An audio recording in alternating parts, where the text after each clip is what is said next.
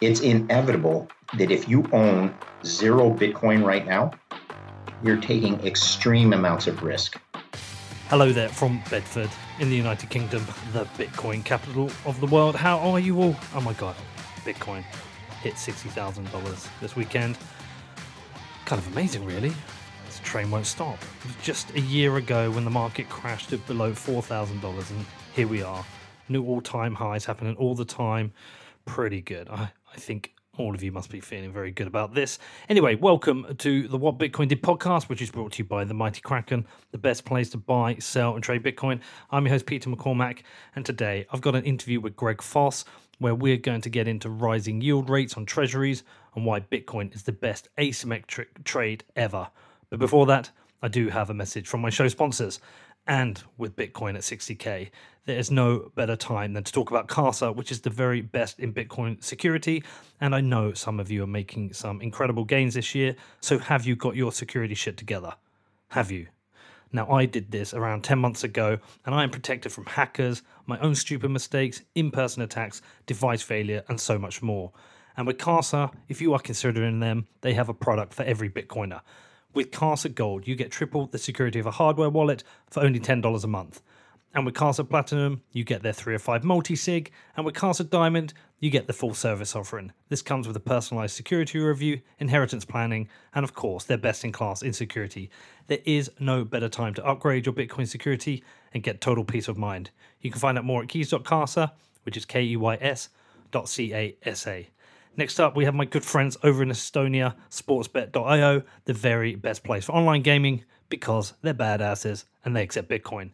Now, they have done so much amazing stuff to support Bitcoin since I've known them. And most recently, they put a Bitcoin logo on the front of a Premier League shirt. So if you're watching Premier League football and you're watching Southampton, you will notice the Bitcoin logo is on their shirt. They're telling the world about Bitcoin.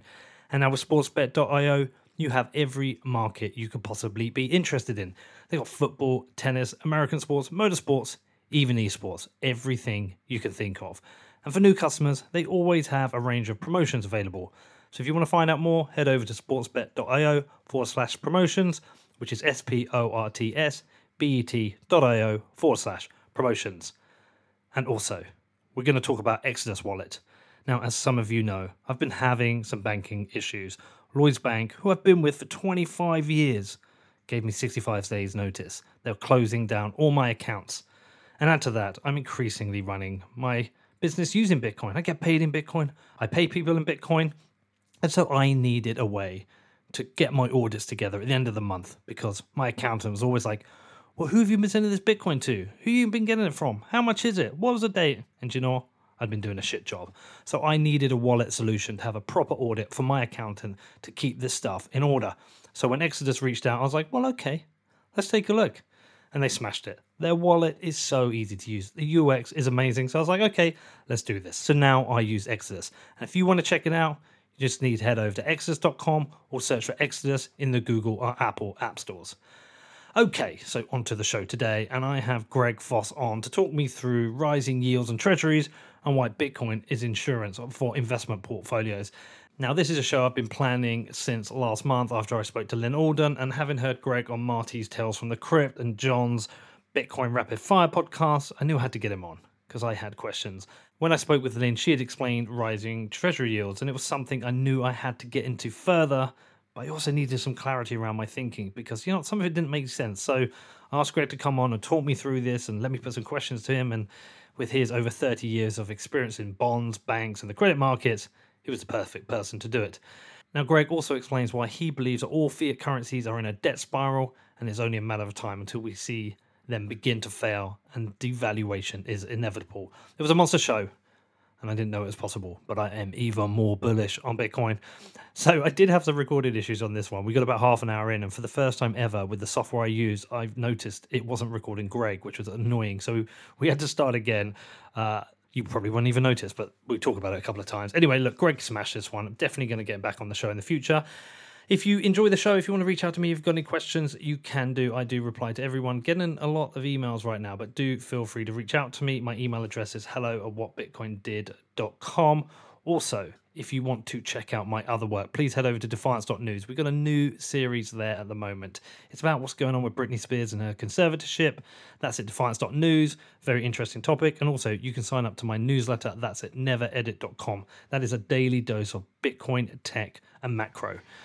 Anyway, I hope you enjoy the show, and I will see you later in the week. Greg, how are you, man? Well, I'm doing well. Uh, this is our second take at this, ladies and gentlemen, but thank you again for having me, Peter. It's an honor. Hey, man. Well, it's great to have you on. I've read your thesis, which uh, I understood some of. I understood a lot of the Bitcoin stuff, uh, but it's super interesting. It was very, very interesting. I had to get you on. I listened to your show with John. Uh, I haven't listened to one with Marty yet, but um, it's nice to see you out there making some moves in the Bitcoin world, sharing your ideas with people. You've made me a lot more bullish on Bitcoin, so thank you. So I'm going to encourage anyone who listens to this, go into the show notes and follow the link to the Bitcoin thesis that Greg has written. Go and check that out. Um, and we're going to cover a lot of that today. And I'm going to try and get you to explain uh, some of this, some of this to me. So there's been a lot of talk recently about the bond markets. And I had Lyn Alden on my show, and we were talking about bond markets and yield curves. And be honest, I didn't understand all of it. But one thing I wasn't honest with Lyn about uh, and I didn't fully understand until somebody else explained it to the, explained it to me this week. But when the bond yields went up, I was like, "But this surely this is good because you're going to get a higher return on your bonds. This must be a good thing." Yet Zero Hedge was making it out like it was a bad deal. All the people commenting on their tweet was saying, "Whoa, popcorn out," and I, I was a bit embarrassed, dude. I was like, I don't understand why this is a bad thing. So, can we start with the bond market? Can we first can we have like a good broad explanation of what the bond market is and how it works? Okay, excellent. So let's start with um, what we'll start with the US Treasury market because that is firstly the biggest bond market in the world. It sets the base rate of borrowing for the most important borrower in the world, the US Treasury. And it is somewhat sometimes defined as setting the risk-free borrowing rate amongst which all other borrowing rates are compared. So let's talk about the US Treasury 10 year rate right now, 1.5% thereabouts, and it's gone. In my career, I started trading 32 years ago. When I started trading, the US Treasury 10 year rate was 14%. And that's, a, and over that's the an last annualized thir- rate. Thir- that is correct, 14% per year and it decreased all the way to close to zero. In fact, it hit 60 basis points or 0.6% in the 10 year in February of last year, I believe, or excuse me, probably March of last year.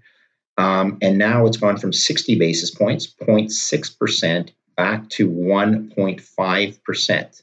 Now that has gotten people all bent out of shape. And for me, it's funny because, hey guys, when I started, it was 14%, and all it's done is gone up 90 to 100 basis points and it feels like the world's unraveling. It's not unraveling, it's just that the markets are setting a discount rate for returns, risk adjusted returns, inflation adjusted returns for the US Treasury in the 10 year. And on that rate, though, and this is important, Peter, all other discount rates are correlated. And this is this is the key point, and this is where I think the light bulb uh, went on for me because I was like, well, surely this is great because if the yield rates are going up, then you're going to get a better return on, on your treasury. So surely that's great. What I didn't realize is this resale market for bond rates, and, and when when the yields go up, it essentially reprices all the old treasury bills. At a boy, yeah, exactly. Treasury bonds. Let's be uh, yeah, t- technicalities are important. Yeah. A T bill is ten, tends to be ninety days or less. Okay. A bond tends to be a ten year. A note is a five year. Let's not get too too bogged down, but Jen, let's talk yep. about where the rates are right now. Five years under one percent. 10 years, 1.5%, 30 years, 2.25%. And, and I'm going to hit something important here. You said, yes, as a, a lender, you're happy that rates are going higher because you are able to get a higher return. So lenders are savers. Lenders are people like uh, pension funds that have to match assets and liabilities. Yes, they get a higher rate. But the truth is, when rates are as low as they are right now, and Jim Grant was just on CNBC this morning, he says it's hugely biased in favor of the borrower. And that has caused opportunistic pricing and opportunistic uh, levels in even as far out as equities because the equity discount rates are implicitly set by the US Treasury. Again, equity rates, or excuse me, equity uh, prices are net present values of cash flows of companies, and those cash flows, when the rates that you discount those at change, the net present value of those cash flows change as well. So again, everything's correlated, but the key is the U.S. Treasury ten-year, thirty-year, five-year. Right. Okay. And and so what I'm trying to understand is is that the, these are there's a really liquid market for these bonds, mm-hmm. traded continually, mm-hmm. and uh, let's use the example as the pension funds. They always want to get a, you know, they're always happier with a lower return but a safe return, right? Generally speaking, That's, it depends. You, again, everything's risk okay. adjusted. So if you if you're very risky but you're being compensated or you think you're being compensated for it, yeah, you you you uh, you, you make that investment as well. But say you're holding a certain bond that's got I don't know ten years left on it at a certain rate. Let's say you still got a five percent rate on it. Um, Five percent coupon. 5% let's talk. Coupon, okay, yeah. so it's got a five percent coupon. Yeah. Okay, a five percent coupon. What would be a reason? Would there be a reason to sell that and uh, and then buy a, a, a new bond with a new coupon? Say you know because you've only got like five years left, and you think, okay, mm-hmm. there's another one out here. It's got a like a lower yield, but it's got a longer time frame on it. We'll exchange that out. Is that is that what goes on? Okay, you, you, oh, so let I think you might have just uh, confused something. If it was a longer time frame, the yield generally wouldn't be lower; it would be higher. Be higher. But but let's just assume. So so yes, why do why do bonds trade? Why do people make adjustments to their portfolio? Well, there's inflation expectations. They adjust, and therefore they say if inflation is going to increase, I'm going to decrease my duration. I'm going to take a 20 year bond and trade that 20 year bond for like a six year bond. So there could be all sorts of uh, mixing and matching of maturity buckets there could be things like uh, you know all of a sudden you have been redeemed. Let's say you, you're you're a hedge uh, or bond fund manager and all of a sudden you're getting tons of uh, people wanting cash. Well you don't deliver them bonds. You have to deliver them cash. So they have to go to the bond market and sell. Why would people be redeeming their bond funds? Because they actually do some math and say bonds are for you know bonds are not a great investment right now so how do you hedge against that well you take a 30 year bond and you sell it and maybe you own a two year bond. So your duration and your convexity risk is much lower on a two year than it is on a 30 year. And this is why bond markets are continuing eb- ebbing and flowing for adjustments according to maturity buckets, redemptions. This is exactly what happens in a risk in a uh, open market setting of the risk, the quote unquote risk free rate of the U.S. Treasury.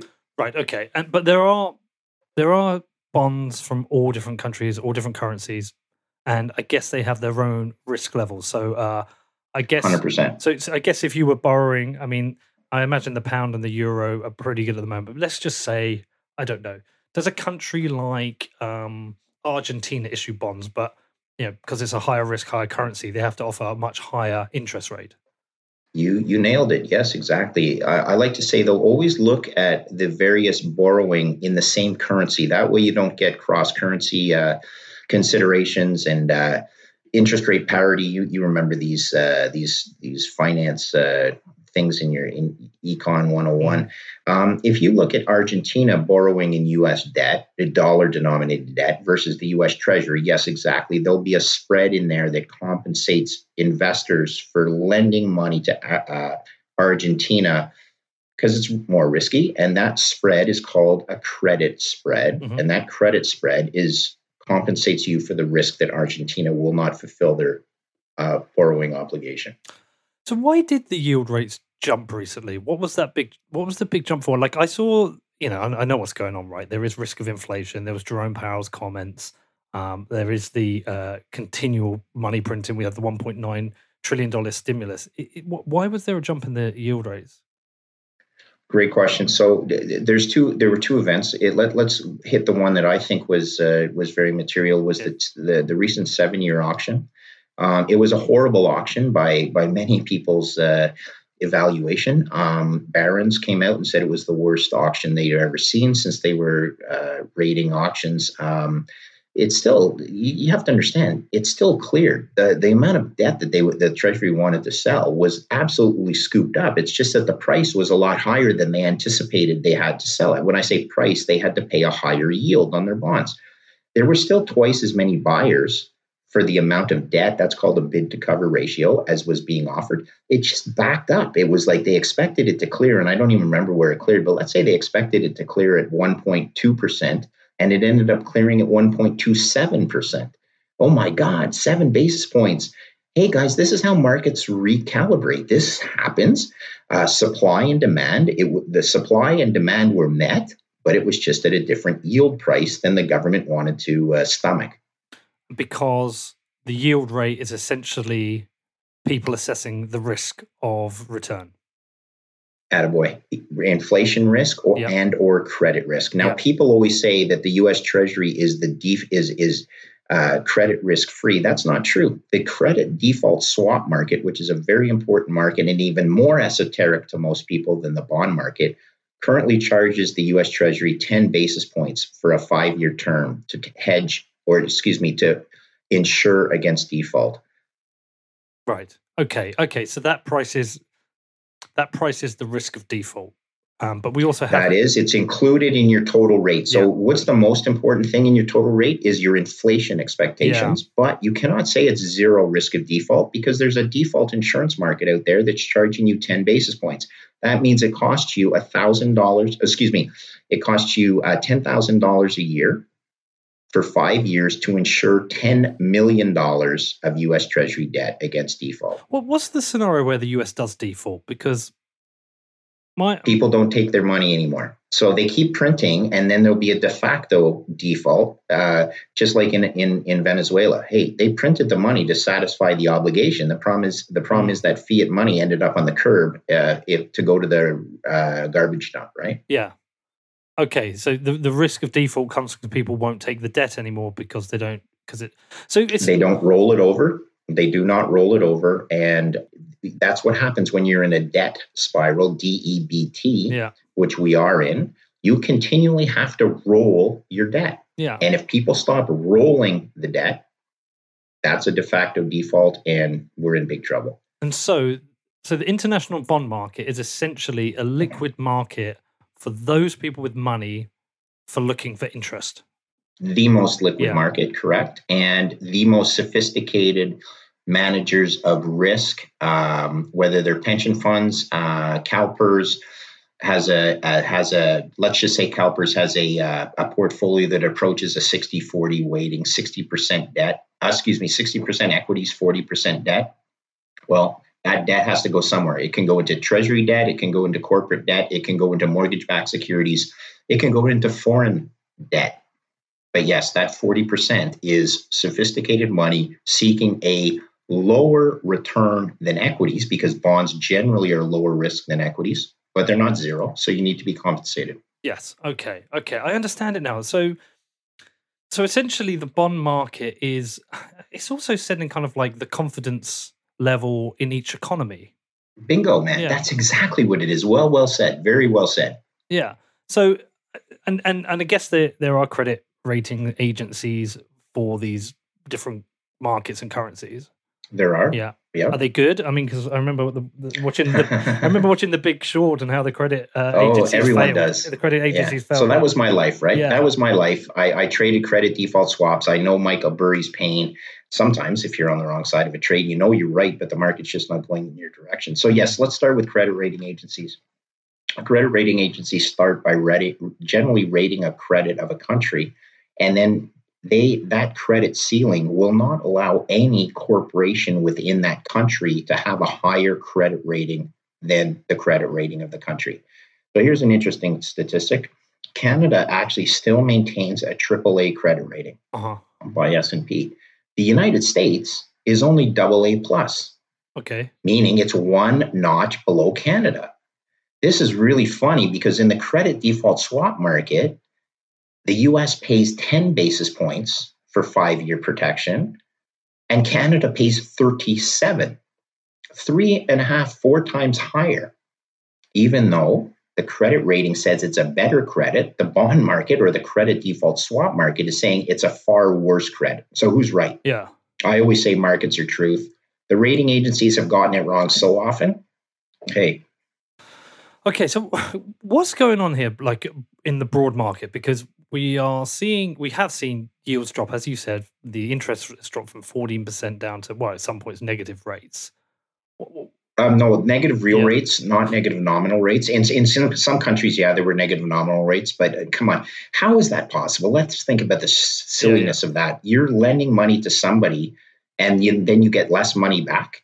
Uh, anyway, it's it was a it was manufactured, manipulated. You can call it whatever you want, but uh, no, in a free in a free market like the United States or freer market, it went from 14% down to under 1%.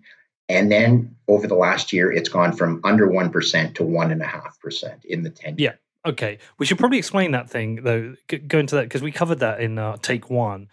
So I was explaining how when the uh, when the yield rate uh, jumps, I, I my assumption was that's you know why is that seen as a disaster? Because you know why was everyone panicking? Because you get a better rate of return, but it's because it reprices all the other bonds being traded. It's Exactly. It's an opportunity cost. Uh, here's an example. So, one year ago, they issued a, 30 year tre- Treasury bond, United States Treasury bond. It had a 1.25% coupon on it. And today, the similar 30 year, so the last 30 years, now 29 years old, 29 years remaining. It's one year into its uh, 30 year. It has 29 years remaining to maturity.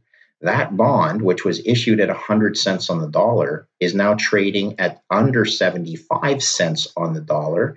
Because why would someone buy that bond with a 1.25% coupon when they could get the same obligation one year longer from the US Treasury right now at 2.25%? The bond market needs to adjust.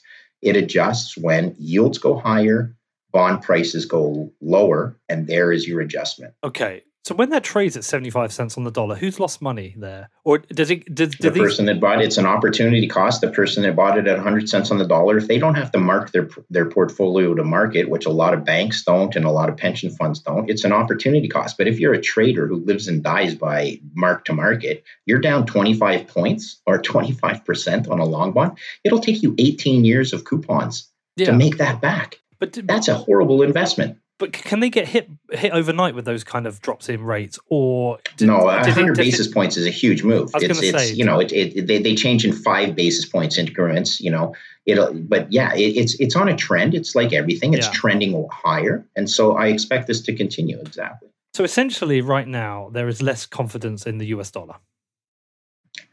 Okay, so let's take that for that is not i can't draw that conclusion i can always say that confidence yeah. in the us dollar is very important higher interest rates lead to demand for us dollars because if you can get an interest rate uh, in the U- in the united states of 1.5% but if you're in japan and your 10-year jgb rate is i don't even know what it is it's like 60 basis points right now hey maybe you take Japan and you, you switch into US tr- dollars, and therefore you get one and a half percent in US dollars.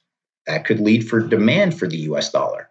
But if in, if inflation rates go higher, then that's so you've got to you go, you've got to consider it's a combination yeah. of inflation. Yes, inflation you've got to be compensated yeah. for inflation yeah. as well as credit. Correct. And as we said previously, inflation is depends how you calculate it. There's different ways to calculate it. But I know, like right now, like what the the the real rate of inflation which the government's talking about feels very different from what I'm seeing and experiencing myself and I think Michael Saylor is very smart when he says it's probably closer to 15%, which is the mm. growth of the money supply, versus the 2% that's the, the reported metric that the uh, the government uh, is is uh, they're pitching. Let's call it a pitch. Yeah, I, I don't believe for a moment that true inflation is net anywhere near the CPI.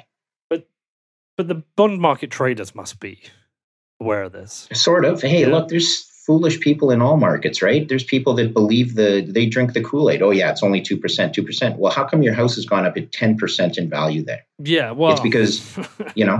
I mean, I was looking at a house here, and uh, about a year ago, and it's it's up at, least ten percent.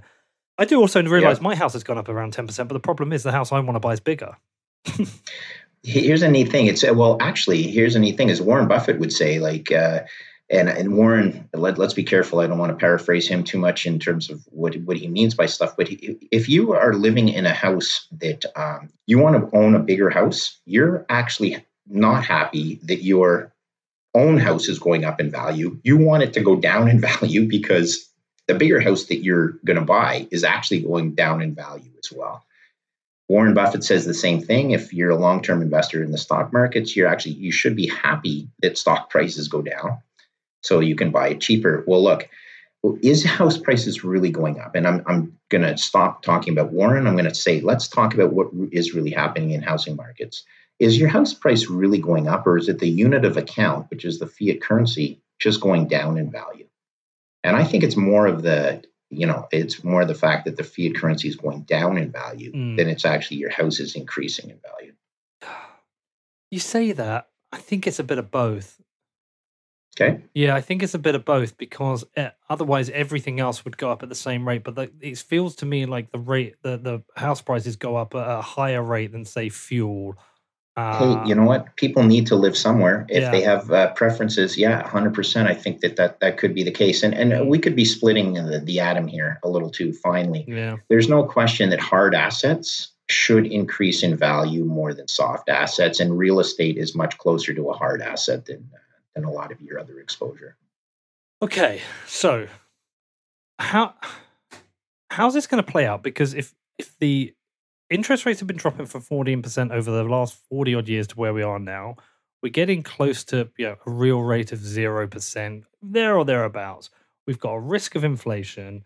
Um, we've got debt to GDP ratio is quite high. I've discussed before, like Lyn Alden's event horizon of the 135% debt to GDP yes. ratio, where it becomes almost impossible to pay it off. You say it's mathematically impossible to pay it off? It is actually mathematically impossible. That's correct. Okay. Is it mathematically possible to reduce it?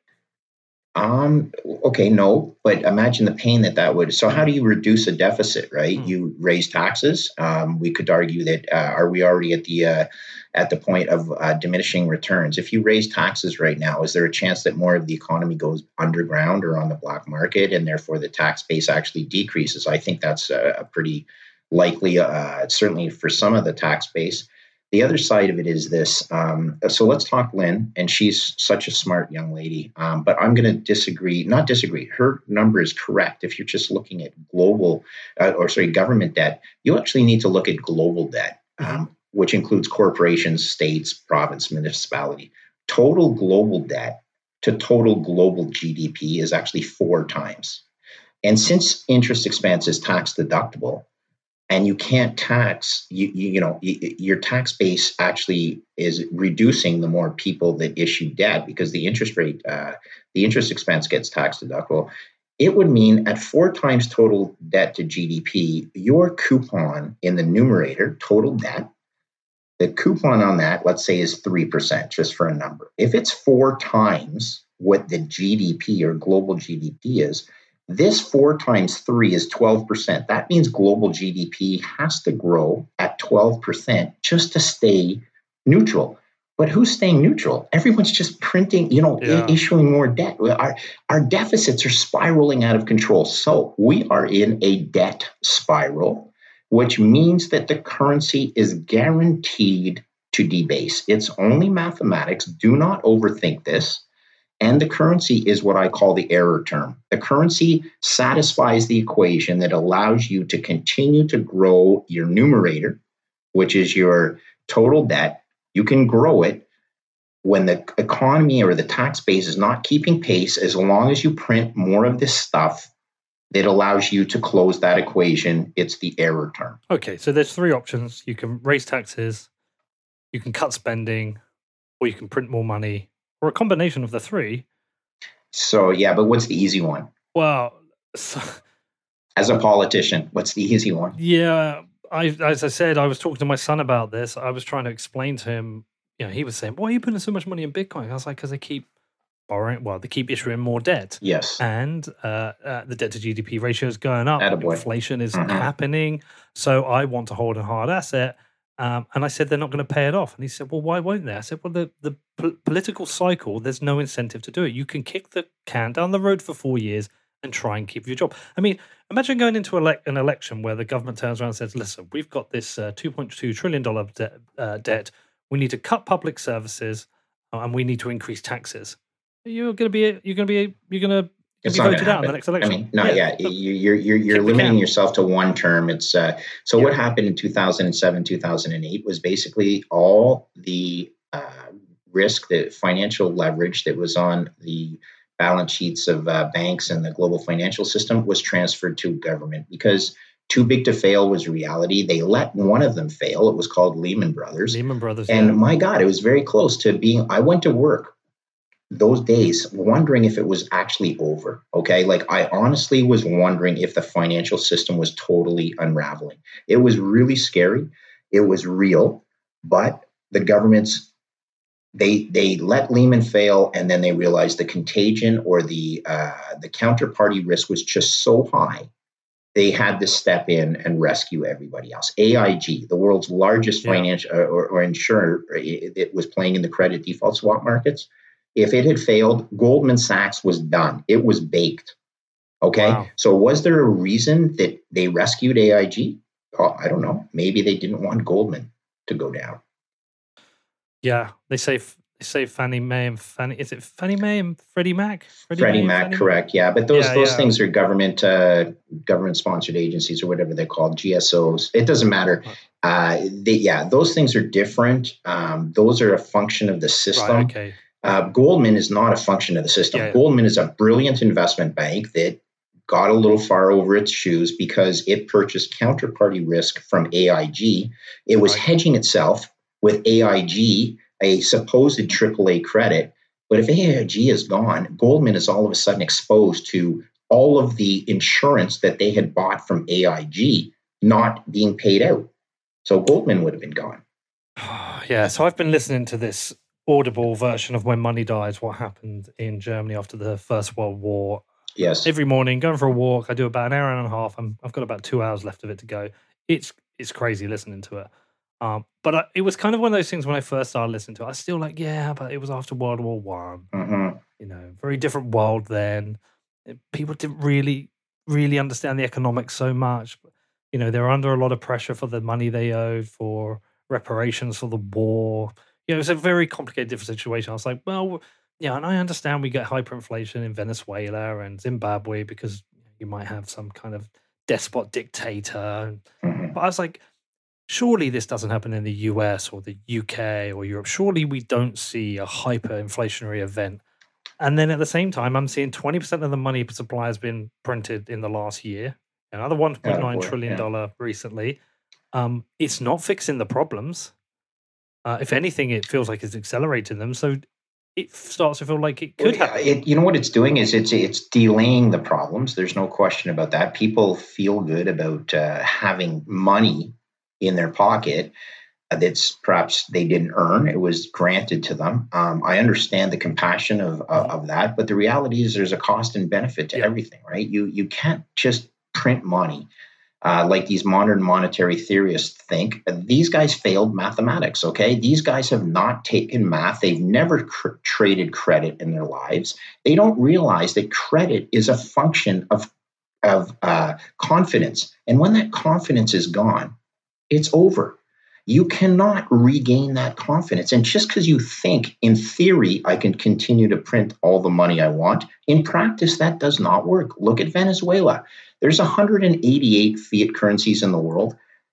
Almost all of them are guaranteed to fail before the US dollar fails. And Canada is in that group. The Canadian uh, currency, the loonie, will fail before the US dollar fails. What- But as Voltaire said, particularly the Canadian uh, dollar? And also, uh, well, we're ba- in bad case. I think I laid that out to you. Uh, I can't remember if this was in take one yeah, or I take can't two. remember now. Ca- Canada, Canada is rated AAA by S and P. We did think- that. we that did in this take. I Yeah, yeah, we that. did that in this take. That's right. But here's the funny thing: the market is rating it as a single A, is charging it single A default insurance rates, which means Canada is nowhere near a triple A. And as soon as that cycle of lack of confidence continues, the international lender says, hey, I don't need you, Canada. I'll take my credit risk elsewhere. And Canada cannot sustain itself just by domestic funds. It needs international lenders. Okay. I, I, we're, we're, we're, this is not a drill, people. This is real. So I get what's going on here. Right. So eventually every currency will fail. It's mathematically uh, uh, they are all debasing. Yeah, that is a debasing. certainty. Some of them are decaying at quicker rates than others. Mm-hmm. That is also a market function. But anyone who trades fiat against fiat is just like trading a marshmallow against a chocolate bar. Like it doesn't, they're all going to get eaten. Okay. You just cannot, with unlimited supply, they're all printing more because that's the global solution. And we're listening to people that don't understand math, like modern monetary theorists. Stephanie Kelton, big big shout out. Well, listen, I'm not a fan of hers. Okay, she yeah. has never traded credit in her life. She does not understand how bond markets work. She assumes she understands, and she gets a podium, but I'm afraid she's wrong, and it's dangerous how wrong she is. Mm. But still, people listen to her because those people like to think that it's all cherry blossoms and uh, blue sky. This is why you have the credit default swap market because 100% they, Peter, the default swap market is truth. In 2006, yeah. you could buy default protection on Lehman Brothers for nine basis points. That meant it cost you $9,000 a year to insure $10 million of debt. Three years later, that insurance was worth 6 million bucks a year. Jeez. yes, man. That's what happens. So they're really pr- pricing the the long term risk of failure because a lower basis point is the expectation that um, it's a low risk of failure. But if I'm expecting these rates on the uh, credit default swap to go up over time, they thought that Lehman Brothers was too big to fail. They thought the U.S. Treasury would bail them out. It wasn't too big to fail, but then they, then the Treasury realized, oh, I guess it was the Fed, I should say. Oh, I guess it was because the contagion f- flowed to Bear Stearns. And imagine if you had purchased default insurance on Lehman Brothers from Goldman Sachs. And then all of a sudden you're worried that Goldman Sachs is going to default. You have to run out and buy uh, protection on Goldman Sachs to protect your first insurance policy. And it yeah, becomes yeah. circular. And everyone's running and jumping over everyone else to, to, to cross uh, collateralize. That's the systemic risk, right? That they feel. 100%, man. Yeah, 100%. it's all contagion. It starts in the plumbing you have to look at when the stresses are building in the plumbing. You have to understand that people need to be rewarded for risks that they're taking. It's not a free pass. Okay, so it sounds like to me this. Inf- okay, so inflation is inevitable because we have inflation. Know, that's inevitable. The rates of inflation are looking well. It's looking like the rates of inflation are going to go higher. Um, we're seeing real risk of that in the UK. We're seeing real evidence of that, and we're seeing that in you know, in, in, in the US as well and other markets. Um, so there is a real risk that these bondholders, even though they get paid back their nominal amounts, are actually going to be losing purchasing power. Yeah, Correct. offside. Yeah. Right. Yeah. Okay. Okay. Mm-hmm. Now so, that's inflation risk, and we have yeah. to consider that every rate is a combination of inflation expectations and default expectations. Now, historically, and rightly so, people have assumed that the default risk on the US Treasury is close to zero, but it's hmm. not. If it was zero, there'd be no credit default swap yeah. market that was paying 10 basis points for that protection. That protection, much like Lehman Brothers, when it started at nine basis points, then it went to 100 basis points, then it went to 200 basis points, then it went to default. Like it goes quickly because people realize that it's the spiral. Okay, but the, the the end game for this is for, for each individual currency is at some point a collapse. Um, I believe so because fiats are fiats, and that's yeah, yeah, but there's 188 of them, so it's not going to happen all to all of them at once. But I think we're going in the direction that I I know you want this podcast to go. So yes. Well, no, because I'm trying to understand what an actual collapse is. Yeah, we saw the collapse in um, the currency of Lebanon last year, but it's still yes, people are still using it. Does like a currency actually die? Do they actually guess, die and they rebirth? You know, how does that happen? Yeah, maybe. Hard to say. I mean, you know, as a North American, uh, we had, you know, the North American Native Indians traded wampum, and to the extent that wampum still is functions as a currency, not certain, but um, you know, here's what I I, I want to come back to, to to first principles. Okay, fiat currency is it, it, it, facilitates trade, right? It, it mm. you don't have to trade three chickens for a cow. You you actually yeah, yeah. you know do do a but but what happens when the government or the the Fed or the central bankers uh, abuse the trust that people have pay, placed in that fiat? Well, some some countries uh, fail before others, and this brings me back to my history. Um, when I started in finance in 1988, one of my first projects was working on the Brady Plan for the Royal Bank of Canada. I'd gone to school in the US, came back to Canada, worked for Canada's largest financial institution. And in 1988, the global financial system was wrestling, lo and behold, with a default of a lot of Latin American and lesser developed countries. Okay. Mm-hmm. Brazil and um, Mexico were two of the biggest. Yes, they borrowed money in US dollars in a five year term from most of the global banks in the world and because of currency fluctuations, could not repay their debt. Their debt started trading in the secondary market, those loans traded from a value of 100 cents on the dollar down to 25 cents on the dollar. And Treasury Secretary Nicholas Brady needed to come up for a solution that banks did not have to write these loans off because if they did, they would have exhausted their book value of equity. Okay, Royal Bank of Canada was insolvent when I started working for the Royal Bank in 1988, Canada's largest inf- institution, financial institution. Hey, Canada Royal Bank wasn't alone. So were so was Citibank, Manufacturers Hanover, J.P. Morgan, Royal Bank of Scotland. Everybody was in the same boat. Hence, Treasury Secretary Nicholas Brady needed to solve this. He came up with the Brady Plan. At 25 cents on the dollar, the debt was actually quite a good purchase. But do you think any of these banks were adding to their exposure? Oh, no, no, no. Thank you very much. I made my bet at 100 cents on the dollar. I'm not buying anymore at 25 cents on the dollar, lo and behold. Well, the bonds did actually, or the debt, the restructured debt went from 25 cents on the dollar back to through par. It actually traded higher than par. It would have been a monumental investment. But at the time, the bonds they originally or the debt they originally lent at 100 cents on the dollar it defaulted. Countries default all the time. And that was the beginning of my quest for a how is it possible that the banking system maintains the confidence of the public when it can be insolvent on a regular basis? And the answer is because it's backed by the government. And yeah. how does the government back it? By the ability to print more money and I guess the confidence is juris- jurisdiction specific because I know in Argentina there is no confidence. so there you go. Yeah, but there's 188 countries, right? Yeah, and, and as protected as we are in G20 countries or G7 in the case of yourselves and ourselves in Canada, but Canada is in a bad place relative to the rest of the G7 world. But then there's people in Lebanon that would say, "My God, you have no idea how lucky you are relative to what Lebanon is." And yeah, that's all true. Right. So I guess it's so is it the point where where um, a, a, government defaults on its debt, then that's the trigger point for a collapse. So there's 188 of them, and yeah. a lot of them will default before the U.S. does. But as soon as it starts, really the domino effect starts taking place it could happen quickly because it's global confidence. If you're a global yeah. lender and you're just losing money in Argentina and then you're losing money in country XYZ, you're like, hey, I'm going to take my money out of Canada before I lose my money in Canada as well. You know, like, I mean, yeah. it just becomes. It, it becomes a bit of a steamroller, and and if you're losing your shirt over here, you're far less less uh, you know pumped up to go and lend money to another country you're going to lose your shirt in.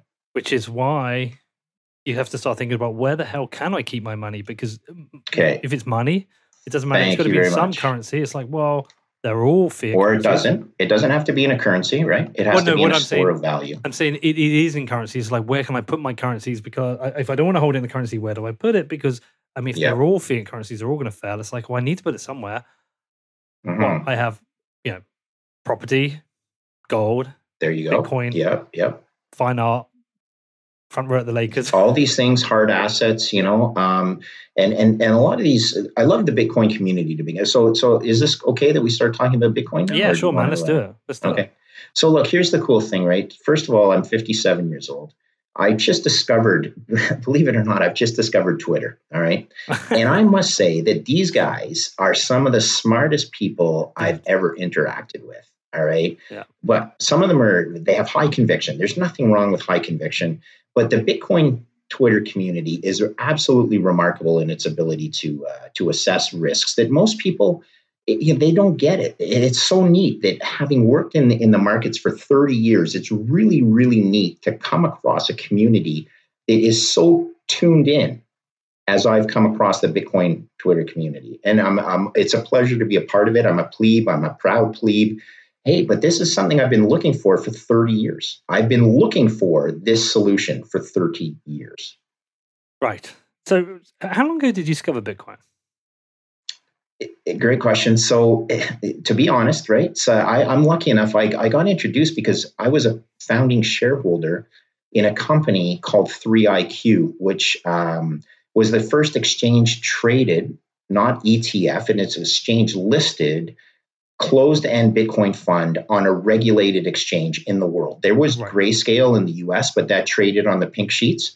We got Bitcoin listed in Canada on the Toronto Stock Exchange. Nice. I was a founding shareholder, and it was actually the the gentleman who, who whose idea it was for this uh, fund that introduced me to Bitcoin. I'd heard about it, but I'd never seen it, and he sold it to me with one screen. We were actually at one of my pubs in Montreal. I'm a, I'm a small business owner in Montreal, even though I live in Toronto. I own some pubs, and we happened to be at one of my pubs in Montreal. And he goes, "Look at this thing called TradeBlock." and I'm an engineer and I see this thing in action and I'm like, I'd heard of Bitcoin, but what is this thing of beauty? This is the most beautiful thing I've ever seen from an engineering perspective. And it was, you know, and I said, this is the solution I've been looking for for 30 years. At that time, 25 years. You know, this was in 2016. I said, I'm in. I want this product to be able to be offered for all Canadians to be able to get exposure to the anti fiat. Okay. I call Bitcoin the anti fiat, and that's what it is. And we were successful. Do, do you see? We got it as had fun. I mean, I, obviously it can be both, but there is Bitcoin as a solution at an individual level, like myself fearing holding money in the bank, fearing holding mm-hmm. money on my company balance sheet. Um, yeah, I said to you before, my business is priced like my uh, contracts are priced in dollars. The the mm-hmm. the the pound has fallen against the dollar from a peak last year of about seventeen percent. Uh, I still pay a lot of my bills in, in pounds. Blah blah blah. Um, so there is real risk um, for me in holding any fiat currency. So I, I have been putting money into bitcoins, but that's an individual solution for me. But it's also a potential solution for like it's an aggregate solution that forces potentially maybe even starting at a smaller state to begin with, but uh, uh, uh forces people to adopt a kind of Bitcoin standard. And I don't yes. mean that in a hyperbolic way, but, but moves us to mm-hmm. a more honest and better financial system. Do you, do, are you looking at it on, on both levels? Have you got a priority on one or the other?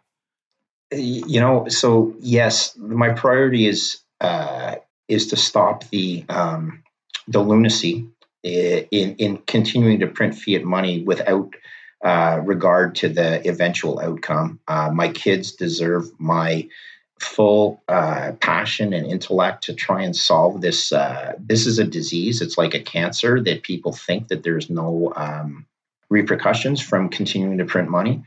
Bitcoin is, as I'm going to borrow from Ross uh, Stevens, uh, and this may have been helped along by Robert Breedlove. I'm, i talked to Robert a, a, day or two ago, and he he mentioned that he's working with NYDIG right now.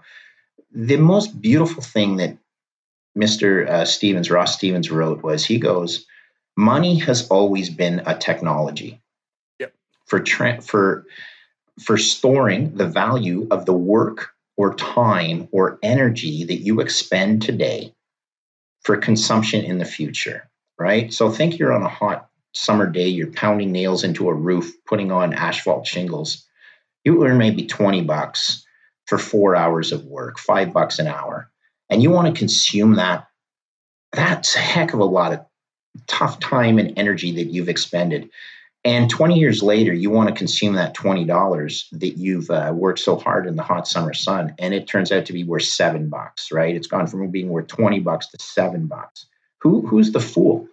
And you you you basically helped improve the value of that house your hard work improved the value of that house but your energy was debased because the fiat currency was debased bitcoin solves that bitcoin is digital energy that preserves its value for use and consumption in the future now yeah does it sound like breedlove was involved in that little prose a little bit i'd Sounds say 100% a little bit.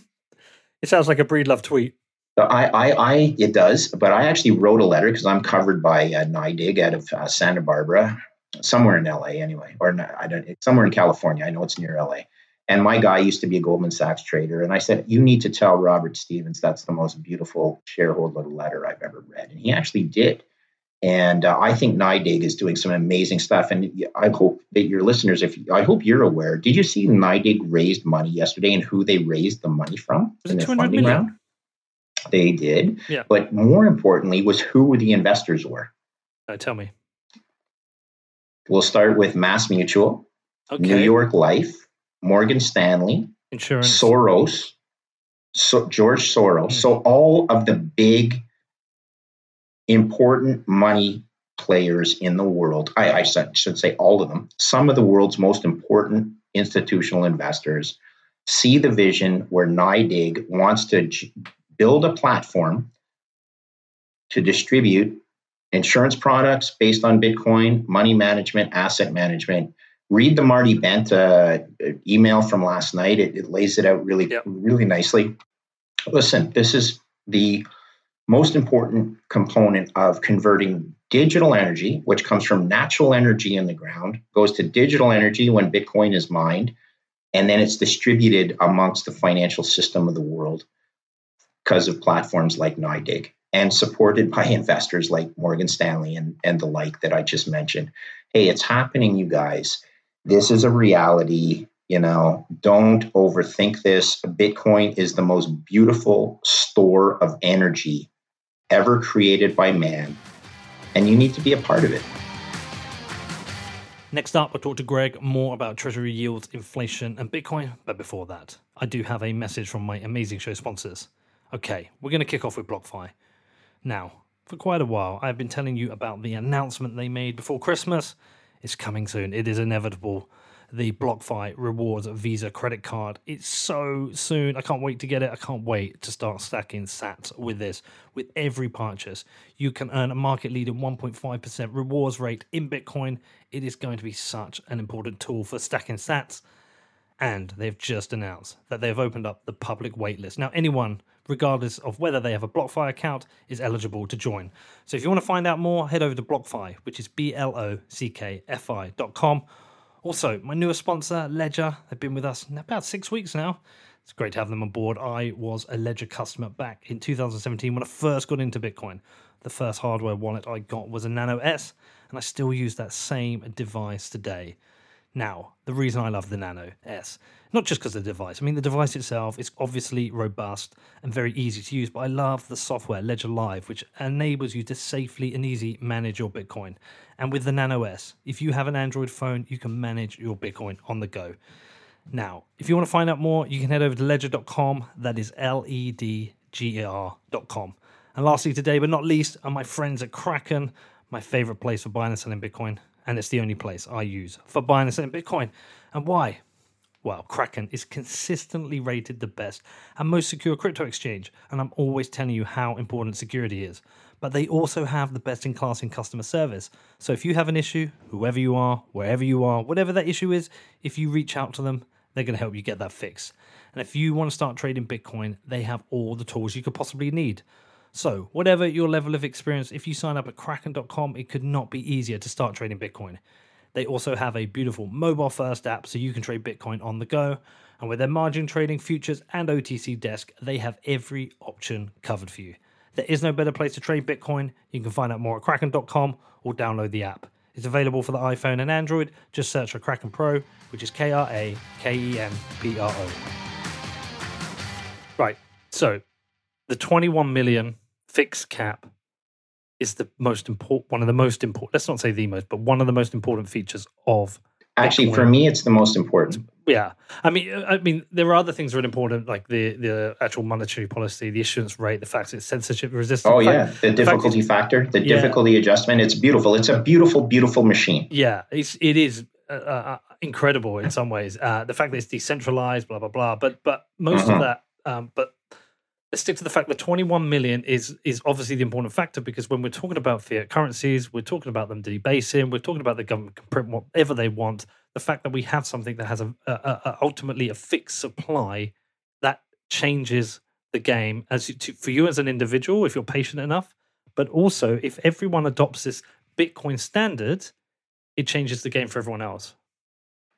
Correct. You know what my end game is uh, peter is i think that energy companies will want to be paid in bitcoin for their valuable natural resources rather than be paid in US dollars, a debasing currency. So, as soon as energy companies and as soon as oil and natural gas globally is priced in Bitcoin, which I think is a natural evolution, I think Bitcoin will become the de facto reserve asset of the world, not currency, reserve asset. But if you ask Russia or Saudi Arabia, would you rather own fiat US dollar treasuries or Bitcoin, I think there's some smart people over there that would think very carefully about owning Bitcoin rather yeah. than owning. I think for US different dollars. reasons, you need some kind of mix at the moment. Like, for example, to operate my business, I need a mix of dollars, you pounds, and Bitcoin. Okay, yeah. that so might uh, change. A, that yeah. you know, if the Lightning Network and everything Jack Mallers is doing it comes to fruition. But again, I describe I differentiate between a reserve asset and a reserve currency. Yeah, and it's, it's certainly a re- re- reserve asset right now. Mm-hmm, mm-hmm. Um, well, not yet. Not yet. It will be, in well, my opinion. Am I 100% certain? Okay, attaboy. Uh, yeah.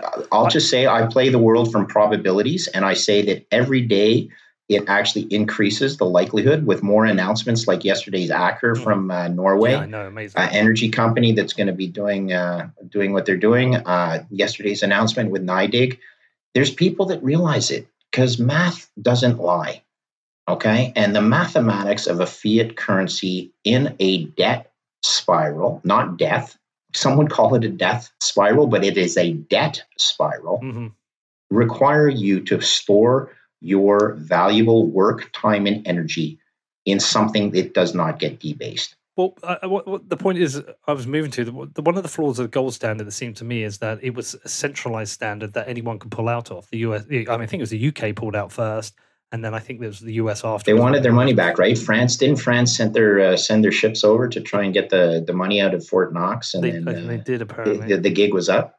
And but here's the neat thing. Look, sorry, sorry. I just can I just go on to that because what, what I was going yes, to say yes. is that it seems like that the problem with that is that it's a centralized standard run by the uh-huh. state, and the state can opt out if it chooses to. I've read about. Uh, one of the reasons the US pulled out the gold standard is that Nixon needed money to finance Vietnam War. But the great thing about a Bitcoin standard is it's optional. Like I operate on a Bitcoin standard. Michael Saylor operates on a Bitcoin standard. Perhaps you do. And as more of us do it, the more of us can trade with, with each other on that standard. Now, uh, we're not because none of us want to let go of our Bitcoin right now. So what we're doing is we're dumping our dollars or pounds and just you know holding uh, Bitcoin. And mm-hmm. I do it on a mm-hmm. basically on an eight week basis. I hold business and personal cash flow of eight weeks, which is a month of running costs and a month of leeway. Everything else is in Bitcoin. So that's okay, my well, standard. Sorry. But but what I want to do is I want to be paid in Bitcoin because that is my standard. And I think the great thing about this is that it's it's optional. But as more people get pulled into the gravity of this Bitcoin standard, the stronger it becomes and the weaker the fiat currency becomes. And it kind of accelerates it. You're 100% correct. Um, you know, we talked about the store of value have you you know people out there if you have never transferred money internationally using bitcoin if you have a bitcoin wallet and i've done this i've sent money to australia i've sent it to an ind- indigenous group in australia that i felt i needed to support um, i've never i had never met them i was able to get it settled within 10 minutes it was more than zero dollars worth it was less than a car but it was a substantial amount of uh, it, I don't want to overplay the fact. The technology was so so beautiful. If you've ever tried to send an international wire transfer, that is the most painful process that you can possibly go through with commercial banking okay? Yeah. You you get worried about these swift codes and and i actually did it on friday. Just i don't know you know i've done it before but on friday i was transferring some money to florida. And um the the address of the bank it was settling in Pittsburgh, so it was PNC Bank in Pittsburgh. I didn't actually have the address of I knew the street the bank was on, we knew the Swift code, but there was a chance that because the address was missing, that this money would not settle. I'm like, mm-hmm. are you out of your minds? Is this actually possible in the 21st yep. century that because you're missing a street address on a bank? And I couldn't get in touch with anyone. So I said, okay, send it anyway. And I, I, I was highly confident it would settle, but I wasn't certain. Come on, let's let's stop pretending, you guys. Bitcoin and the the the uh, scalability, divisibility, transferability of Bitcoin is the most beautiful thing. You were talking about gold. Come on, let's try it. Let's let me try and send gold to Australia. I can try as hard as I want. Peter Schiff notwithstanding, it ain't as good. It's yeah. just not as good. Yeah. Okay. And by the way, how much how much gold is in seawater? And what if we yeah. ever figured out how to get gold out of seawater? Do you think that the gold would only be growing at two percent per year? What? Come on, guys. It's technology. I, I think the only thing that's maintaining gold's position right now is the fact that it's a reserve as, asset for governments. But some of them, some of them, yeah, yeah, yeah, some of them, yeah, not not Canada anymore, and not but, Canada anymore, but yeah, and and that's that, that thing that point you talk about. I had it. I mean, a couple of years ago, I went out to do a interview in Japan, and I hired a local camera crew, um, and they issued their invoice we could not find a way for me to make a bank transfer to them. Everything I tried, it failed. So in the end, it's amazing, eh? Well, in the end, I just mm-hmm. paid them. In, I just, I think I paid them in Bitcoin, or it might have been PayPal to a because the yeah. guy was American. But what we couldn't okay. do it via the banks. I I took on a sponsor uh, two months ago. They paid me in Bitcoin, like you. It appeared it appeared within um, my wallet straight away. It settled within an hour. Job's done. Yeah. And and yeah. look, the stupid banking system thinks they have to protect us, right, from mistakes and they have to protect us from fraud. Whereas people like you, me, we like we don't care. I'll take the risk. I will take the risk of making this transfer. If I make a mistake, I lose my Bitcoin. That's my. That's correct. It's your. It's on you. Here's the other thing, though. You'd think they you were sending their money, not your own. What's it for? Are you sure? Or are you? You know, is this because it's anti money laundering? Uh, what's Greg, it for? What company? They closed down my bank accounts in the UK. I, I was with Lloyd's Bank. I've been with them for 25. It's more than 25 uh-huh. years since I was 17 years old. So what's that? 27, 37. Yeah, 25 years. I got uh-huh. a phone call. Uh, it was about four months ago three months ago, and they said, "Hi, we just want to run through some of your transactions with you." And I was like, "What do you mean?" And I was like, "Has there been a fraud on my account?" They're like, "No, we just want to know what you're spending some of these transactions on." And the first thing was they brought wow. up an they brought up an exchange. They said, "What is this money for? For cryptocurrency?" Outside, I said, "Do I have aye. to?" I said, "Do I have to tell you this?" Yes. They said, "They said no, you don't." I said, "Well, it's none of your business." I said, "My accounts, all of my accounts are in surplus. I don't owe you any money. Mm-hmm. Um, mm-hmm. I'm old enough. I'm 42 years old. I've raised two children. I've run a company. I'm old enough to make my own financial decisions. It's uh-huh. none of your uh-huh. business. I'm just not going to tell you. If I have a problem, I'll let you know. A month later or whatever, I get a letter saying in 65 days, all your accounts are being closed because we can no longer service you after 25 wow. years. And I'm like, you get fuck yourselves. But I think, yeah. do you know what I think the problem is here as well? I think there's multiple problems. They've become too much nanny state. Uh, but I think the other problem is, is I'm a useless customer to them because I'm not in my overdraft. You know, I'm not taking out their services. Um, I think they want customers who are kind of broke, who are always in their overdraft, so they're making fees off them. Cause, Interesting. Okay. Because essentially, I get a free service from them. I get free banking because I don't actually, I don't have any costs. I'm not going to argue with you. You know what? I'm not going to argue with you. They're it sounds very logical. But we don't yeah, need this anymore. So, so, I've I've str- I've switched over to one of these online neobanks. Um, okay. Uh, and it suits me perfectly. I don't need a branch. I basically don't need okay. Blockbuster. I don't. It was like Blockbuster. Their asset was to have all the uh, locations in every city. Video, you yeah, moved anywhere. Videos, yeah. Mm-hmm. yeah, and then that became their liability when uh, Netflix and LoveFilm competed. The banks are the same. Correct. Yes, I agree. So, having worked in banking, uh, so I, I, I, got my start trading at a bank, and then uh, I moved to the hedge fund side. So banks were always counterparties. Uh, you know, yeah, they're you grow up. You know, all, all the Zoomers. Um, they, they have comfort in their banks because that's how they grew up. And all, none of the none of the kids uh, these days uh, they they do banking on their phone. They don't actually even go to a physical branch, a retail branch. So that's what's changing there. Um, and and and then people say, well, Bitcoin has no value. There's no intrinsic value, according to Peter Schiff. And this is where I want to take an issue. And if I could, at this point, promote the research I've done. Okay, please do, please do. I believe that Bitcoin is default insurance on a basket of sovereign credits. And using that uh, thought process or narrative, I calculated the value of Bitcoin as a function of the credit default swap markets for individual company, a country multiplied by their unfunded and funded liabilities. And very simply, to make a long story short, I came up with a number, a valuation for Bitcoin today it's between $110,000 and $160,000 per coin. So it's on discount. Now, this is based on, that's right. Well, it's always, and that's just value today. Now, imagine if these credit default swap spreads start going where I think they're going to go, Peter. It's on discount today relative to CDS or credit default swap spreads today. But as those swap st- spreads start to adjust to the reality that countries are going to default and start doing it on a more frequent basis, the intrinsic value of Bitcoin will go skyrocketing alongside. I think so I know right what you're saying. You can, Sorry, can I just can I play replay sure, your thesis sure. at at you? Is that yes, sir? If Bitcoin is an insurance, mm-hmm. as the spreads increase, these investors, these money managers, whatever you call them, these bond guys, they're going to need more insurance, and Bitcoin is a better form of insurance. My job here is done. Thank you very much. Peter McCormack. Mm. That is exactly it. Right. Okay. Is this happening? Are, are, like, it's your thesis, but are people use? You know, you obviously would, but do you know of any bond guys who are using Bitcoin as insurance? I do, in fact. Wow. Yes, I okay. do. Wow. Okay. They have to. They're exposed to the risks of fiat and sovereign default. They own the obligations, the contractual obligations of these countries. Right. They are it is their job to seek out hedges to these potential risks, magnifying. And yes, I do absolutely know. And a lot of them take the jump and say, well, maybe I'll just own Bitcoin. I don't even need these other things. Now, some of them work in insurance companies, and I promise you, every single money manager in the world worth their salt is doing this analysis. Fidelity is top uh, top shelf. Hmm. NYDIG excuse me, best of breed. You know, I'm involved in a company in Canada right now, so I'm out of 3IQ. I sold my shares to a, a very astute, uh, I shouldn't say, yes, I'm going to give them kudos.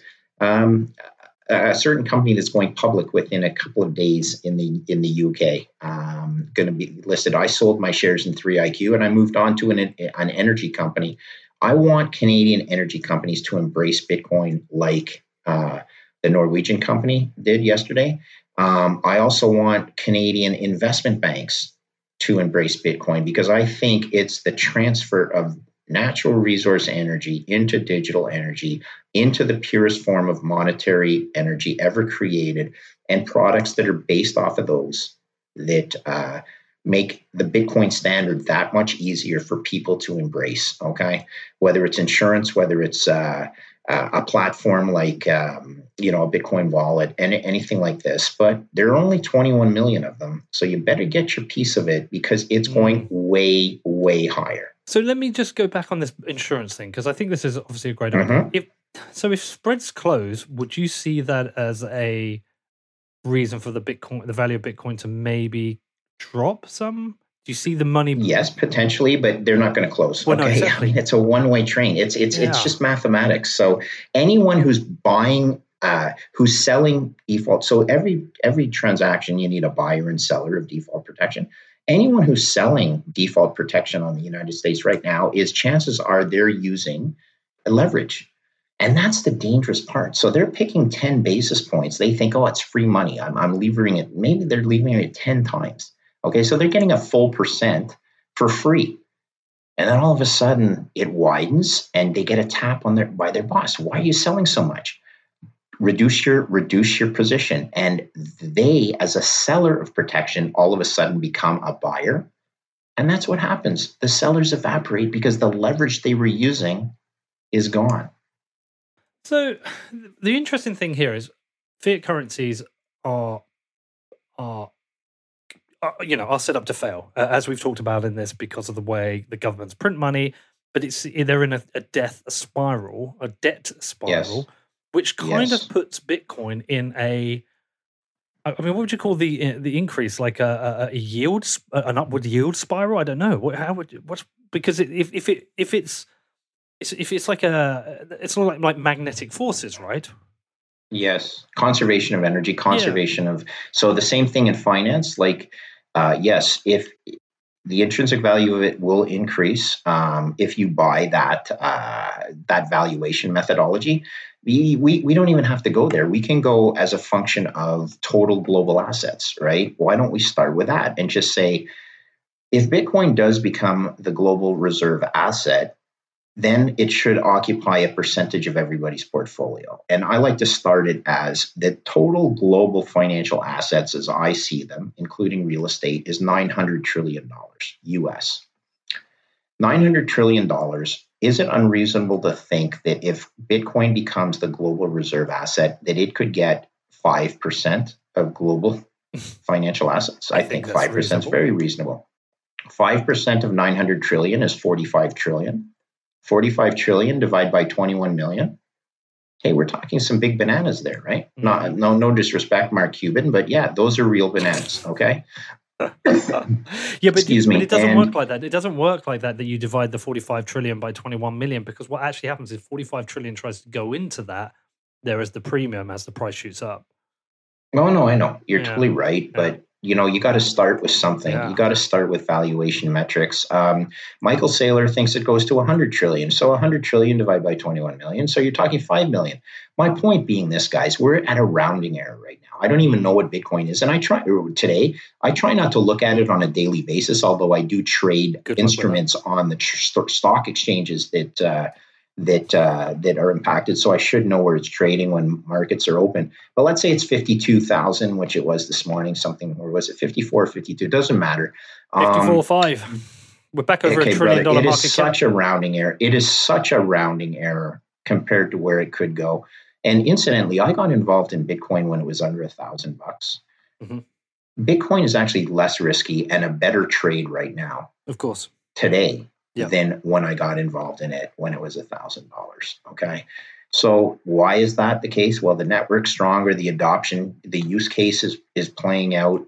You guys got you got guys like Michael Saylor, who's honestly probably the you know I, I love rocket scientists because I'm actually I took turbo machinery in engineering. I sort of understand what these guys think. Listen, he's got it, man. He he gets it. Break it down to first laws of thermodynamics. Do all that it's inevitable that if you own zero Bitcoin right now, you're taking extreme amounts of risk compared to if you have an, a portfolio allocation. That's what people don't get. Listen risk management is about hedging the upside and the downside. Listen to that point. Anyone listen to that point needs to really kind of take that in. That's a quotable. That's a quotable thing you've just said there. You but you need to. I've managed risk. Yep. Well, I, have managed risk my whole life, and that's what you have to do: is play probabilities and play expected values. I sort of like Peter Schiff, uh, maybe not, but here's the thing: he he just he he is just absolutely digging himself a deeper hole. And as a trader, if you ever did that, you blow up and you're done. You're gone. They cart you out. You're on a gurney. You're off the floor, and you never return. But Peter Schiff is just replaying this whole thing. I think it's theater. I would love to debate him. I know he wanted to debate debate a uh, uh, Saylor and then called Michael a, a chicken for not taking Let's this challenge. Up, dude. I know he listens to the show look, regularly. I don't think he does. Here he is. Okay, I sent. Hey, Peter, I did send your son Bitcoin for his birthday. Yes, I was one of the people because he actually gets it. Spencer Schiff gets it. He understands math. I think you understand math as well, Peter Schiff, but you're just playing theater you know, you got to stop playing this theater, sir, because you're costing so many people their livelihoods and the livelihoods of their kids. And I'm not, I'm actually taking offense to this now. You are doing a disservice to risk managers everywhere. You may be right. But from a risk management perspective, you are so wrong. It's embarrassing for you. It's embarrassing for my kids. And Spencer Schiff, thank you for calling out your father. Look, I'm going to try and set that up, but but it's an interesting point because you know I'm not a gold hater like some people are. I'm not one of those people who just says, "Oh, gold is dead." But the reality is, when you think about the function that Bitcoin is playing as insurance under your term, it's the same function gold could perform, but except you have this ability to hold the assets. You can reduce your counterparty risk, um, and you've got um, so so it just is a better. Can, can we stop there? Stop yeah. there. It's hundred percent. You are reducing your counterparty yeah. risk. Not you can reduce your counterparty risk. Well, it depends You're who you are. Hundred percent. It depends because some people will custody, some people will use a custody solution, right? But but so let's just say that the world finds out you're holding all this gold at your house. Yeah, true, true, true. Okay, hey, are you really, really that happy that you have to hold it in a safe and you can't transfer it, you cannot uh, divide it? You know all the things that that Bitcoin offers that gold doesn't. Look, don't overthink this. Gold supply was a very valuable material for thousands of years as a store of value. Okay. Yeah. But there just happened to be a better horse in the race right now. Borrowing Paul Tudor Jones, there's a better horse in the race. So let, let me let me work through one of the hurdles that people have. I had my friend Louise, she messaged me earlier uh, I went to see her on the weekends. I haven't seen her in ages. She was like, "How's the podcast going?" I was like, "Fine." She goes, "I don't, I don't mm-hmm. listen to it." I was like, "It's a Bitcoin podcast. You wouldn't." And she's messaged me early, and she's listened to it. She's like, "I'm thinking of buying some, but it's a bit expensive."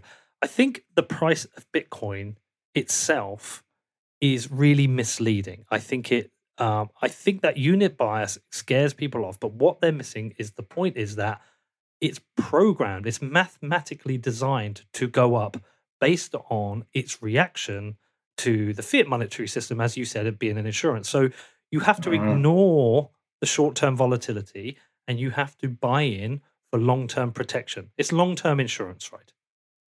It's not. Yeah, I agree with that now. It's, it's not thirty day insurance. Thirty day insurance, you could lose money. It is. So here, here's the neat thing: Do you do you uh, buy fire insurance on your home and then sell it because okay, but then do you sell it? No, nope. you own it forever.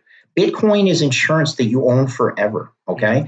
And someday, if we move to a Bitcoin standard, then we'll be buying and selling Bitcoin. But until that happens, you need to own this insurance forever. You don't buy fire insurance from a pyromaniac. Okay. You do not buy fiat currencies and buy default protection from the US government. It's it's it's asinine. You need to buy Bitcoin or insurance from someone who is counterparty neutral. Okay. Or so, no counterparty risk. All right, let me throw this one at you. Tell me if I'm right or wrong. So okay. is this is is the Bitcoin market actually like the bond market and every day we're repricing the insurance? Potentially. I mean, look, a market is a market. It's it's yeah. a, it's the most beautiful thing about capitalism. Markets are truth, okay? I'm not going to tell you. So I'm a Bitcoin maxi. I'll be very honest about that, but am I going to tell you there's not other uses of other blockchain technologies out there. I have my views, but I'm certainly not going to tell you, like Peter Schiff tells you, that Bitcoin has no intrinsic value because that would be dumb. Well, no, it clearly does. I mean, I've I tried to debate. Well, I had him on my show, and he just doesn't shut the fuck up when you're trying to like talk about mm-hmm, points. and, mm-hmm, and also, he's intellectually dishonest because he won't actually listen to any arguments. But let's forget him for now. I'll set up that debate with sure. him. But the point is, okay. is, is if Bitcoin is insurance, I'm not using it as a currency. Yes, I'm getting paid, but really, I'm getting paid in it because I'm just, it's almost like I'm being paid in insurance. I'd rather have that. Okay. Okay. So I'm getting paid in insurance. Okay. And I feel uh-huh. like, I feel, I feel like it's almost like all these things get traded daily. You've talked about the bond markets being liquid markets. You've talked about the debt markets being traded. You've talked about the credit default swaps being traded. Bitcoin is just mm-hmm. one more component component of all. But it's systems. a trillion dollar market. Yeah. It, it, was worth a trillion bucks. Okay, at fifty four thousand bucks, I think is when it's worth a trillion bucks. I know it's worth a trillion. Uh, a trillion is bigger than the entire Canadian banking system.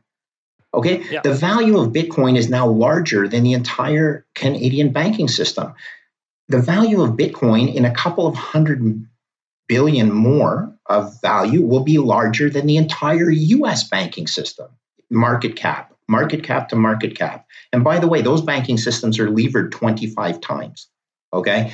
Hey, if you tell me that Bitcoin is too risky compared to the Canadian banks, I need to walk you through mathematics again. So what is it? I mean, because like like I say, look, you you speak to a lot of people in these markets. You've been in this a long time.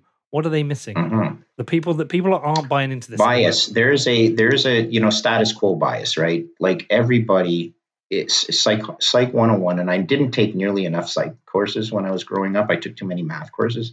Psychology, status quo bias, the intellectual laziness. Jamie Dimon probably really understands Bitcoin, but does he want it to succeed? Absolutely not. He knows it'll disintermediate his entire franchise. Hmm. you know what? Every now and again, I do an interview and it just makes me more bullish. And now I'm like, shit, I need more Bitcoin. Greg, you've done it to me, man. You've done it to me. Well, this is I say like I could talk for hours about this, and and and all I bring to the table is and I'm going to borrow this from my mm. uh, a friend of mine in Canada called Kevin Muir. Have you guys ever heard of the macro tourist? He goes, all I bring to the table is 25 years of mistakes. That's all I bring to the table is learning from my mistakes. And if you continually compound your mistakes rather than learn from them and adjust your portfolio accordingly, you won't be in business anymore. It's pure, simple risk management best asymmetric trade ever, as you say repeat. That's my that's my opinion. Yeah. Okay, I've never seen a better trade, and boy, by the way, I've actually had some pretty good trades in my career. Um, I'm not trying to brag. I'm just telling you this is the best asymmetric return distribution that I've ever seen in my career. Does it mean I'm 100% certain? No. Anyone who's 100% certain about anything generally is on the wrong side of a trade or somewhat, uh, you know, compromised. Yeah. So where do you think this goes? Because because it's been a very different year for Bitcoin this year. Um, my convictions have been a lot higher. I've invested more money than I've ever done, and I, I, I my conviction is pretty high. But I think my conviction. You know what I like to say? Because quite quite quite simply, talk to you in twenty years. When I get people involved in it, I say I don't want to talk whether it goes from forty three to sixty three to twenty three. Those are all rounding errors. Let's talk in 20 years. When you're 77. I hope to be. you know, at the end of the day, I will be if I'm still alive. I guess what I'm saying is I'm doing this as much for me as I am for my kids, yeah, right? Yeah. This is not about, this is about being part of a system of which I'm part, partly to blame. I did not put my hand up soon enough and tell the world that the Royal Bank of Canada was insolvent. Mm. Okay, imagine what I would. You know, I would have been a pariah, right? Are you telling start a bank run in Canada because you know I know how to do math? That's not my goal. Start a bank run in Canada because I know our politicians are really, really bad at math. It's not my goal. But hey, enough is enough. I'm sorry, with all due respect, Miss Kelton, your mathematics are horrible. Well, she gets to sell books and probably gets invited to. There's a there there is an incentive there that might be, uh, but I honestly truly believe she just doesn't understand what contagion in a financial market looks like, and nobody out there who trades equities even understands the importance of the bond markets and the credit markets because everything starts with credit. Our yeah. whole capitalist system is built on credit. And equity markets are just the tail of the dog. And when the dog, which is the credit markets, gets upset, that tail, like it wags like some sort of insane maniac, but they get whipped around. What's happening in the equity markets right now? We haven't even touched on that. So, one of the things, and not looking at what it's doing today, but one of the things is the discount rate is being adjusted for growth stocks like the high tech, where future cash flows are, you know, a lot of these cash flows come in the future. They're projected, they're not guaranteed. But as you change that discount rate, the value of those cash flows goes down. Meaning, if you change the discount rate, increase the discount rate, the value of those cash flows goes down. And hence, the value of the perceived value of that equity goes down. People are saying there, there's an equation for um, what is the uh, the discount rate of a uh, dividend in perpetuity, okay? And it's 1 over R. 1 over R is 1 over the discount rate. So if, if it's a 10, uh, if your discount rate is 10, uh, uh, 10% or 0.1, your multiple is 10.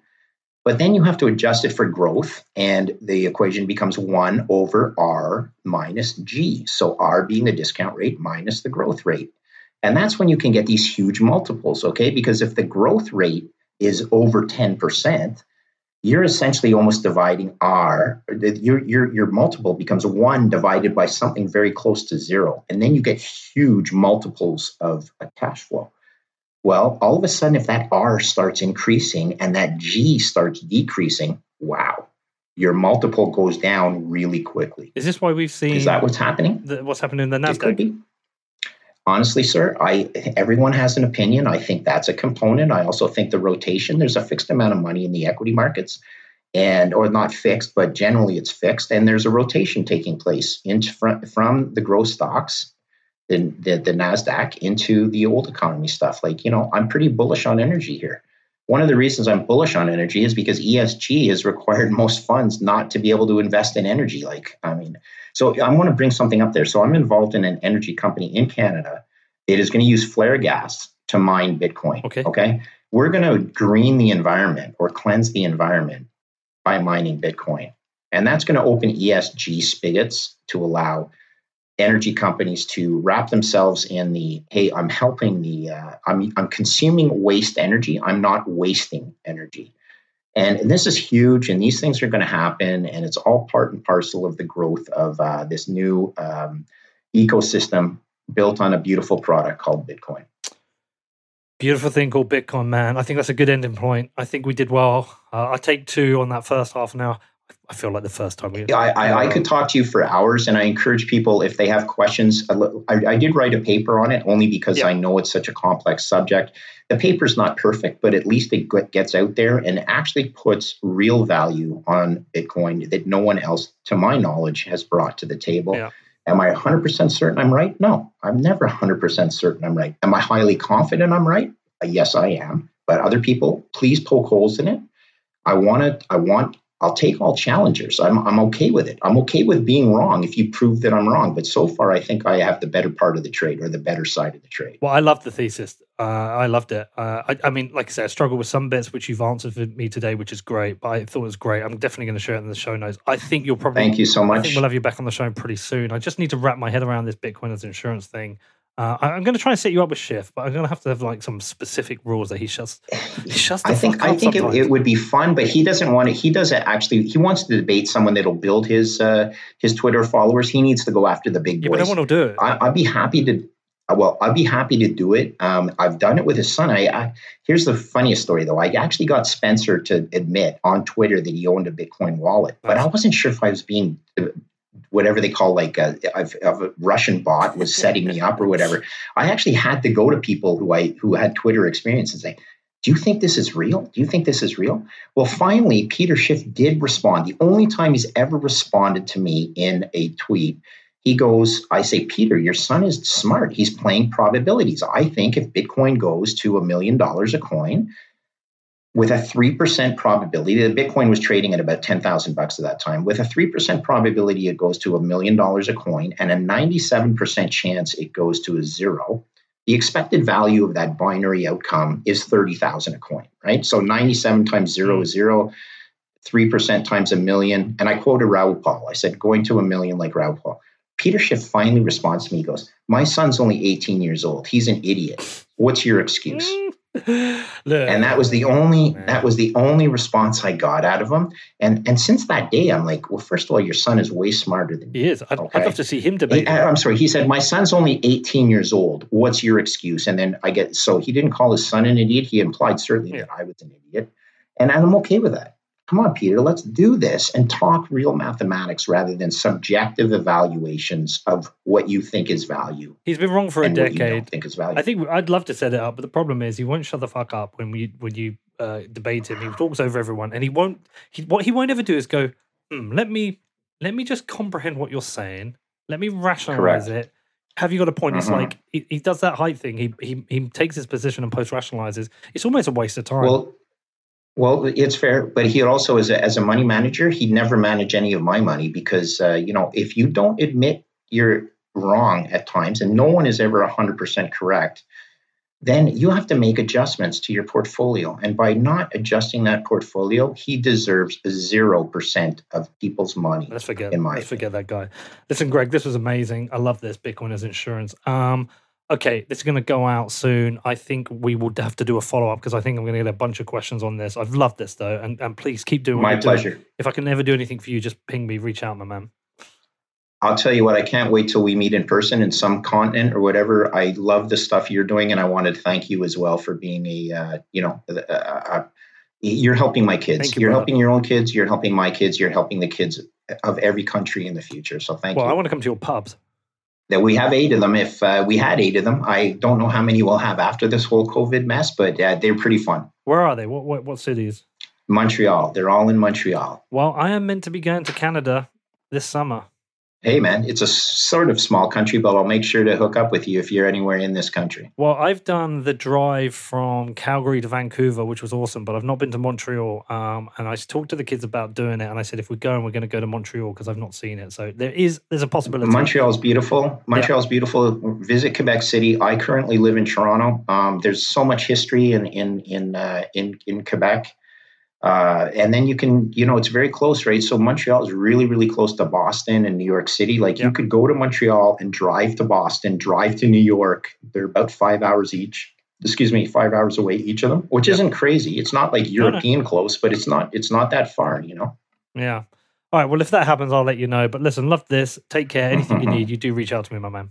You are the man. I really appreciate it. Thank you, Peter. Thank you. All right. That was a bit of a beauty, right? Thank you, Greg, for coming on the show. I think all bets are off. Who knows how far Bitcoin can go? Actually, while I'm recording this, it's just dropped down to 56,000. It's crashed, it's died. Bitcoin's dead. how many times has that happened? Anyway, it was great to have Greg on the show. Now, Treasury yields was something I knew basically nothing about until a few weeks ago when I spoke to Lyn Alden, and it was a pretty hard thing to get my head around. Greg did a really great job of breaking this down and making it simple for me to understand, so I hope you understand. But if you haven't, you got any further questions, then do reach out to me. I will definitely try and get Greg back on in the future, maybe even see if Peter Schiff is up for the debate, although I'm not sure there's much to be gained from that. Anyway, listen, I hope you enjoyed this one. If you do want to reach out to me, you can hit me up. My email address is hello at whatbitcoindid.com, or you can join my Telegram channel and reach out to me directly there. If you want to support the show, please head over to Apple Podcasts and leave me a review. I know you think the show deserves five stars. Please go and do that. Much appreciated. Also, check out neveredit.com, my daily dose of email, tech, and Bitcoin in your inbox neveredit.com and also head over to defiance.news. Our new series is bingeable. It's about Britney Spears. Well, it's really about the conservatorship. You might think that's a bit weird for Defiance, but I think it's a hot on topic. So go and check that out. Outside of that, have a great week and I will see you later.